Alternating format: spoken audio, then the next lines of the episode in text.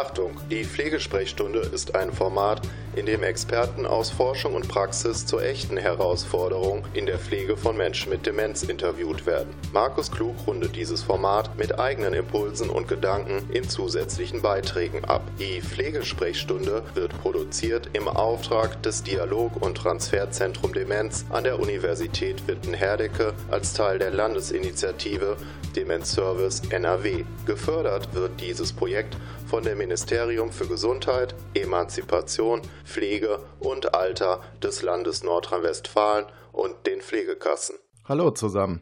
In der fünften Episode von die Pflegesprechstunde gibt es kein Experteninterview.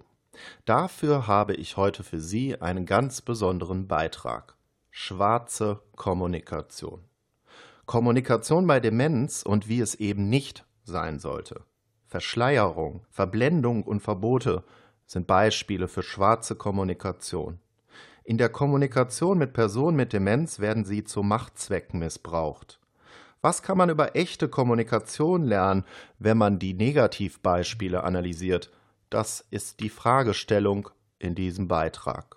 Ich möchte in diesem Beitrag einmal einen komplett anderen Weg in der Vermittlung von grundlegenden Erkenntnissen zum Schwerpunkt Kommunikation bei Demenz bestreiten.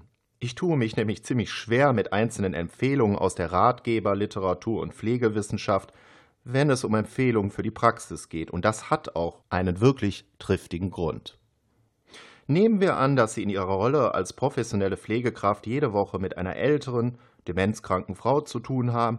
Nehmen wir weiter an, dass diese Frau Frau Meier heißt. Nun interessieren Sie sich für wissenschaftliche Empfehlungen für die Praxis zum Thema Kommunikation bei Demenz. Sie wollen genauer wissen, was man beachten sollte, wenn man wie Sie Kommunikation im professionellen Sinne mit Menschen mit Demenz betreiben möchte. Und da lese ich dann während meiner Recherche, was die nonverbale Kommunikation, also die Kommunikation ohne Worte, die Gestik und die Mimik mit Menschen mit Demenz anbelangt. Wir sollen im Kontakt mit demenzkranken Menschen ein freundliches Gesicht machen und das soll dabei so echt wie möglich sein. Und damit unsere Absichten auch gut zu erkennen sind, sollte unsere Mimik obendrein situationsbezogen deutlich, besser noch bewusst etwas übertrieben ausfallen. Fällt Ihnen irgendetwas auf an diesem Bild? Wenn Sie morgens mit schlechter Laune aufstehen und zu Frau Meier in das Zimmer kommen. Guten Morgen, Frau Meier, wie geht es Ihnen? Was ist, wenn man dieses Bild etwa mit folgendem Satz von Nietzsche kontrastiert? Jetzt werden Sie mich fragen, wie kommt der denn jetzt bitteschön auf diesen deutschen Philosophen? Von Nietzsche stammt der Satz, die Menschen lügen unsäglich oft. Auch hierzu gibt es Wissenschaft. Menschen lügen zwar beileibe nicht 200 Mal pro Tag, so wie das häufig behauptet wird, Jedoch kommen auch neueste wissenschaftliche Studien zu dem Ergebnis, dass Menschen regelmäßig lügen. Und jetzt fragen Sie sich mal selber, wann wird das wohl der Fall sein? Genau, bei Zeitnot. Und wie häufig haben Sie in der professionellen Pflege Zeitnot? Was ich damit meine, ist Folgendes. Wie bringt man jetzt Zeitnot, Echtheit und Lügen innerhalb der Kommunikation zusammen?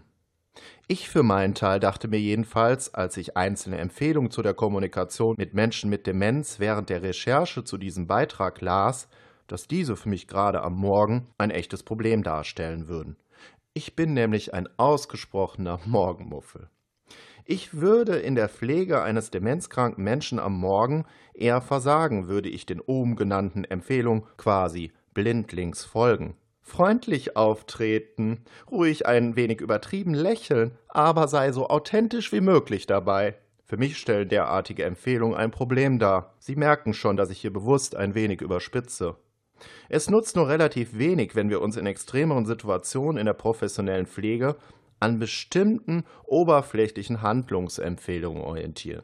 Es geht eher um die Frage, wie einzelne Persönlichkeitsmerkmale, psychische Störungs- und Krankheitsbilder sowie Stresssituation und emotionale Belastung auf der kommunikativen Ebene in Gesundheitsberufen verarbeitet werden können. Das heißt, wir haben einmal die Krankheiten, spezifische Demenzformen wie Alzheimer oder die frontotemporale Demenz. Dann haben wir die berufsbedingte Situation. Haben Sie häufiger Stress in Ihrem Beruf oder nicht? Gibt es in dem Pflegeheim zu wenig Menschen, die für Menschen mit Demenz zuständig sind, zu wenig professionelle Helfer. Da ist quasi Stress vorprogrammiert. Und wie sieht es dort auch mit der Leitungsebene aus? All das kommt zusammen. Selbst wenn wir oberflächlich betrachtet recht freundlich auftreten und beispielsweise aus einer professionellen Gesinnung heraus meinen, unsere schlechte Laune verbergen zu müssen, heißt das noch lange nicht, dass Personen, die wir pflegen, das nicht merken. Im Gegenteil, zumeist merken sie das doch. Wir bekommen somit, ob wir das nun wollen oder nicht, einen Spiegel für unser Verhalten vorgehalten. Und das kann recht brutal sein, gerade wenn wir ansonsten lieber auf Verdrängung setzen. Das soll jetzt selbstverständlich auf der anderen Seite nicht bedeuten, schlechte Laune einfach so jederzeit raushängen zu lassen. Aber die Aufforderung, so freundlich und natürlich wie möglich zu sein, bringt uns an dieser Stelle auch nicht wirklich weiter, da Kommunikation immer auf mehreren Ebenen zugleich stattfindet. Wenn wir also auf der verbalen Ebene freundlich auftreten, also unsere Worte freundlich gewählt sind, jedoch auf der emotionalen Ebene einmal wirklich schlechte Laune haben, gibt es eindeutig einen Widerspruch. Und wenn dann noch der demenzkranke Mensch, den wir gerade pflegen, besonders empfänglich ist für emotionale Stimmungen, ist unser an sich gut gemeinter Auftritt ziemlich hinfällig geworden. Ich vertrete daher die Ansicht, dass die Forderung nach Echtheit in der Kommunikation schnell zur Ideologie werden kann. Der ganze Wahrhaftigkeits- und Authentizitätswahn sei doch so natürlich wie möglich, wenn wir nicht ebenso die andere Seite der Kommunikation reflektieren die im verdeckten Sinne auch subtilere Manipulation und Psychotricks sowie Störungen enthalten kann. Es gibt viele unterschiedliche Kommunikationsmodelle, aber ein Kommunikationsmodell scheint mir gerade in Bezug auf die Pflege von Menschen mit Demenz sehr bedeutsam zu sein. Und das ist das Quadrat der Nachricht von Friedemann Schulz von Thun. Das Quadrat der Nachricht, was soll das denn bitte schön sein? Dieses Modell der Kommunikation ist deshalb für die Kommunikation mit Menschen mit Demenz von besonderer Bedeutung, weil es neben den verbalen ebenso die nonverbalen Seiten der Kommunikation mit berücksichtigt. Es gibt also einerseits die Worte, auf die wir besonders viel Wert legen, und dann gibt es aber noch die Emotionen. Es gibt die Sachebene, es gibt die Mimik und die Gestik. Es gibt also verschiedene Ebenen, die an der Kommunikation beteiligt sind. Übertragen auf das Kommunikationsmodell von Schulz von Thun hängt Kommunikation somit immer auch mit Emotionen und Beziehungen zusammen. Deshalb gibt es in dem Quadrat der Nachricht insgesamt vier Ebenen. Erstens, mit dem Sachohr versuchen wir den sachlichen Informationsgehalt einer Information zu entschlüsseln. Was will mir mein Gegenüber sagen? Was ist die Sachebene seiner Nachricht? Mit dem Selbstkundgabeohr sind wir eher diagnostisch unterwegs. Das ist dann schon eher so, dass eine Person etwas sagt, zum Beispiel sind sie heute besonders freundlich, aber eigentlich geht es ihnen gar nicht so gut. Ihr Gegenüber wird das vielleicht relativ schnell merken, wenn diese Person sie besser kennt. Etwa ihre Mutter, ihr Vater, ihre Schwester, ein Mensch, den sie besonders gut kennen. Und dann würde das bedeuten, dass sie mit dem Selbstkundgabeohr auf der anderen Seite schon die Nachricht hinter dem, was sie sagen, entdecken. Ja, das hat schon was Diagnostisches. Was will mir die Person eigentlich sagen? Das eigentlich ist der Punkt dabei. Das ist das Selbstkundgabeohr. Dann gibt es das Beziehungsohr. Mit dem Beziehungsohr nehmen sowohl der demenzkranke Mensch als auch jene Person, die diese Menschen pflegen, die Botschaft auf der Beziehungsebene der Kommunikation auf. Auf der anderen Seite ist dabei sicherlich auch ganz entscheidend, von welchen Persönlichkeiten wir überhaupt sprechen. Denn Beziehung äußert sich ebenso in Persönlichkeitseigenschaften wie beispielsweise dem Verlangen nach Sicherheit, Vertrauen und Struktur. Es kommt also auch darauf an, was Sie für eine Persönlichkeit sind. Und dann gibt es noch viertens das Appellohr. Mit dem Appellohr geht es schließlich um Aufforderung und die gibt es eben nicht nur verbal. Stellen Sie sich vor, ich halte einen roten Teller hoch. Das wäre jetzt sehr plakativ, aber damit will ich sagen, ess doch bitte. Ein Appell auf der visuellen Ebene, der hochgehaltene Teller. Prinzipiell sind zwischenmenschliche Beziehungen ohne Störung nicht denkbar. Das ist nochmal ein ganz entscheidender Punkt. Es gibt keine dauerhafte störungsfreie Kommunikation.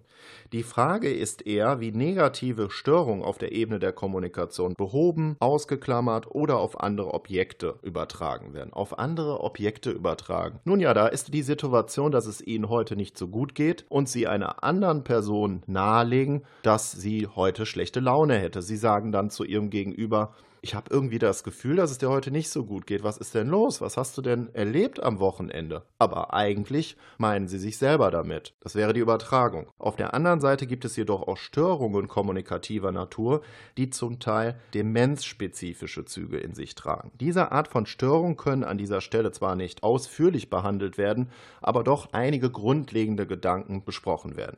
Wenn von Störung die Rede ist in diesem Zusammenhang, befinden wir uns immer auf verschiedenen Ebenen Ebenen, die alle auf die Kommunikation einwirken. Zu diesen eben gehören körperliche Symptome wie unter anderem Appetitstörung und gestörter Tag-Nacht-Rhythmus, geistige Störungen wie etwa Gedächtnisstörung, Verständnisstörung oder auch Verlust eigener Identität, psychische Beeinträchtigung. Denken Sie beispielsweise an Depression oder Verhaltensauffälligkeiten, ja, Aggression oder sexuelle Aufdringlichkeiten. Auch das kann bei Menschen mit Demenz vorkommen. Andere wirklich demenzspezifische Störungen hängen mit dem Krankheitsbild einer bestimmten Demenzform zusammen. Bei diesen Störungen sprechen wir vor allem von geistigen und sozialen Störungen. So stehen etwa bei einer frontotemporalen Demenz Persönlichkeitsveränderung und Störung der Sozialbeziehung im Vordergrund.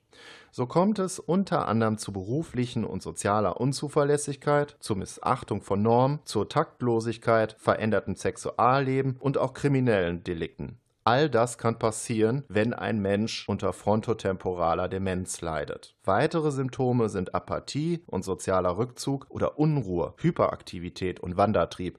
Sie kennen das vielleicht von Menschen mit Demenz in Alten- und Pflegeheimen, die des Nachts umherwandern, die keine Ruhe finden, die nicht wirklich schlafen können.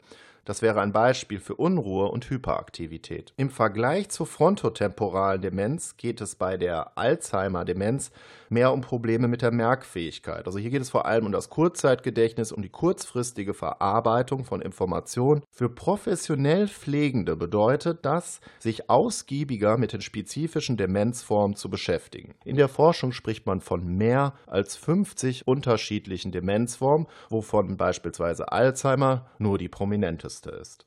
So können Menschen für gewöhnlich in etwa 7 plus minus 2 Informationen im Arbeitsgedächtnis behalten. Das heißt, wir können 7, 8, 9 Informationen aufnehmen. Wenn Sie jetzt aber Alzheimer haben im fortgeschrittenen Stadium, ist es nicht mehr so möglich. Sie werden wesentlich weniger Informationen im Arbeitsspeicher aufnehmen und die Informationen, die Sie aufnehmen, werden auch viel schneller wieder verloren sein. Desto mehr Informationen dementsprechend auf der verbalen Ebene von Pflegenden mitgeteilt werden, desto problematischer kann die Kommunikation zwischen Pflegenden und Personen mit einer Alzheimer-Demenz verlaufen.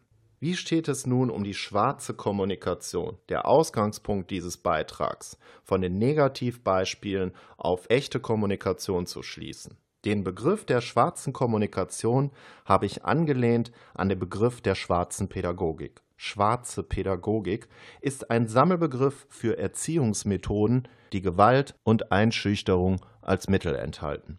Auch der Begriff der schwarzen Kommunikation spielt auf Macht- und Herrschaftsverhältnisse an, die Gewalt und Einschüchterung als Mittel enthalten können. Wobei Gewalt meistens da anfängt, wo Macht aufhört. Gewalt kann zwar körperlich auftreten, und das ist auch sehr häufig der Fall, aber genauso kann Gewalt auch psychisch, sexuell, rituell oder strukturell auftreten. Vielleicht ein Beispiel für strukturelle Gewalt. Stellen Sie sich eine ältere Dame vor, die immer zur selben Zeit Mittag gegessen hat, die immer zur selben Zeit aufgestanden ist und die ungefähr auch zur selben Zeit ins Bett gegangen ist. Jetzt muss diese ältere Dame in ein Pflegeheim. Und plötzlich ist dieser ganze Tagesablauf nicht mehr so, wie er vorher war. Das ist schon eine Form von struktureller Gewalt. Diese Person kann das als strukturelle Gewalt empfinden. Ein wesentliches Merkmal schwarzer Kommunikation ist zudem das Merkmal der Geschlossenheit. Es geht bei einer derartigen Art von Kommunikation fast immer um primär negative Gebote wie tu das und das nicht oder ich bestrafe dich. Bestimmte Grenzen sollen von Opfern nicht überschritten werden. Ein einzelnes Individuum ist demnach in einer kommunikativen Situation gefangen, in der die andere Person im negativen Sinne manipulativ agiert. Das heißt, wir haben den Eindruck, wir kämen aus dieser Situation nicht heraus und es gibt eine Person auf der anderen Seite, die uns unglaublichen Druck macht. Entscheidend ist außerdem, dass die Opfer, die in dieser Art von Kommunikation verstrickt sind, häufig Personen sind, die in Teilbereichen auf fremde Hilfe angewiesen sind, etwa Kinder, behinderte Menschen oder eben Menschen mit Demenz. Man kann sich schließlich noch fragen, ob die Absichten, die mit schwarzer Kommunikation verfolgt werden, strategischer Natur sind oder eher unbewusst stattfindet bzw letztlich auf psychische Störungen von einzelnen Personen zurückzuführen sind. Führung im Bereich zwischenmenschlicher Beziehung besagt, dass eine Person führt, während die andere Person geführt wird. Bezieht man dieses Verhältnis auf die Pflege, so führen Pflegende andere Menschen, die selber, zumindest in Teilbereichen, nicht mehr dazu in der Lage sind. Das ist für mich die kleinste vorstellbare Form von Führung. Ein Mensch, der krankheitsbedingt auf fremde Hilfe angewiesen ist. Dies ist bei Menschen mit Demenz eindeutig der Fall. Strategie im positiven Sinne bedeutet dann, so zu führen, dass einzelne Dinge noch selbstständig ausgeführt werden können um die Selbstständigkeit im Alltag wenigstens teilweise so lange wie möglich zu erhalten. Strategie im negativen Sinne bedeutet dagegen die Abhängigkeit der anderen Person zu verstärken. Geht man in dieser Beobachtung noch einen Schritt weiter, so erkennt man allerdings recht schnell, dass Strategie in diesem Sinne eindeutig als Begriff Grenzen aufweist. Gerade nichtverbale Kommunikation, die emotional eingefärbt ist und die für die Menschen mit Demenz eine außerordentlich wichtige Rolle in der Kommunikation mit anderen Personen spielt, enthält viele nicht kontrollierbare Elemente und unvorhersehbare Verhaltensweisen. Etwa solche herausfordernden Verhaltensweisen wie Schreien und Rufen oder Aggression. Auf der anderen Seite ist ebenso denkbar, dass Personen, die pflegen, Macht missbrauchen, weil sie psychisch gestört sind. Das ist zwar schon ein sehr extremer Fall, aber auch das kommt in der Praxis vor. Hier geht es zumeist um mittlere bis schwere psychische Persönlichkeitsstörungen. Personen mit einer passiv-aggressiven Persönlichkeitsstörung können ein Beispiel dafür sein. Es sind Personen, die häufig innerlich aggressiv sind, aber es nur sehr selten verbal zum Ausdruck bringen. Das heißt also, es gibt einen Stau an Aggression, der nicht wirklich verarbeitet worden ist. Das gibt es bei jedem Menschen, dieses Phänomen, aber es gibt dieses Phänomen auch noch in einer wesentlich ausgeprägteren Form. Oder nehmen wir das Beispiel einer Frau, die an Demenz erkrankt ist und um die sich ihr Ehemann kümmert. Und das wäre mal die umgekehrte Perspektive, dass ein Mensch mit Demenz, in dem Fall die Ehefrau, Macht auf ihren Ehemann ausübt. Macht ausüben oder Macht ausüben wollen können pflegende, professionelle Pflegekräfte, können pflegende Angehörige, aber genauso gut auch die Betroffenen selber. Es gibt keine eindeutige Zuweisung. Es kommt auf den Fall in der Praxis an. Bei meiner Recherche zu verschiedenen Formen und Figuren schwarzer Kommunikation bin ich auf Beispiele gestoßen, die einfacher zu entschlüsseln sind, was verdeckte Machtverhältnisse und Störung anbelangt, also das bedeutet versteckter, verzwickter. Bemerkenswert fand ich vor diesem Hintergrund die Figur des Teufelskreises, wie man sie bei Schulz von Thun findet.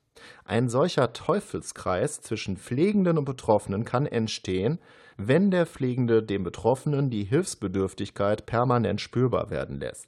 So kann es sein, dass der Mensch mit Demenz die auf diese Weise angebotene Hilfe ablehnt, weil er ein anderes Selbstbild von sich hat. Das heißt also, die Person denkt noch sehr selbstständig zu sein, ist es aber vielleicht nicht mehr, während die professionelle Pflegekraft ständig Hilfe anbietet, diese Person diese aber ablehnt. Und dieser Kreislauf läuft immer weiter. Deshalb bezeichnet Friedemann Schulz von Thun einen solchen Kreislauf unter Umständen als Teufelskreislauf.